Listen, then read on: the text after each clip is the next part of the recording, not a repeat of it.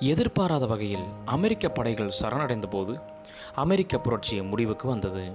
அநேக அரசியல்வாதிகளும் இராணுவ அதிகாரிகளும் ஜெனரல் ஜார்ஜ் வாஷிங்டனை புதிய தலைவராக்க திறமையான முயற்சிகள் எடுத்தனர்.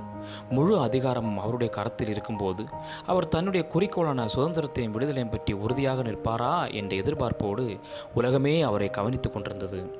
இங்கிலாந்தின் அரசர் ஜார்ஜ் ஒரு உண்மையை கண்டார். தன்னை இழுக்கின்ற விசையை எதிர்த்து வெர்ஜீனியாவில் உள்ள தன்னுடைய பண்ணைக்கு சென்று விட்டார் என்பதை கண்ட உலகு அவரை உலகிலேயே மிகப்பெரிய மனிதன் என்று அழைத்தது.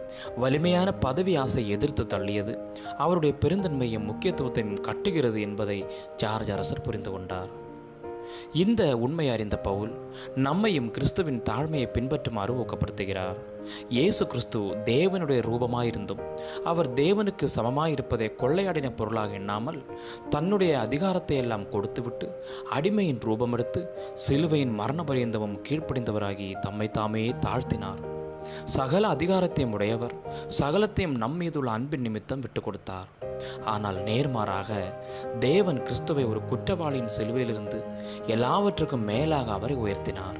நாம் இயேசுவை போற்றும்படியும் நாம் அவருக்கு கீழ்ப்படியும் அவர் நம்மை கட்டாயப்படுத்தாமல் தன்னுடைய அதிகாரம் அனைத்தையும் விட்டு நம்மை பிரமிக்க செய்யும் ஒரு செயலின் மூலம் நம்முடைய ஆராதனையும் அர்ப்பணிப்பையும் ஜெயித்து விட்டார் தம்மை முழுமையாக தாழ்த்தினதன் மூலம் இயேசு தன்னுடைய உண்மையான மேன்மையை நமக்கு காட்டி இவ்வுலகையே தலைகீழாக மாற்றினார்.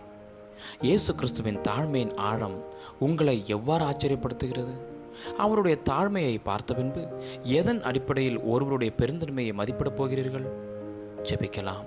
அன்புள்ள பரலோக தகப்பனே உம்முடைய கைவிடப்பட்ட நிலையிலும் அவமானத்தின் மத்தியிலும் உம்முடைய உண்மையான வல்லமையையும் பெருந்தன்மையும் வெளிப்படுத்தினபடியால் உமக்கு நன்றி செலுத்துகிறேன்.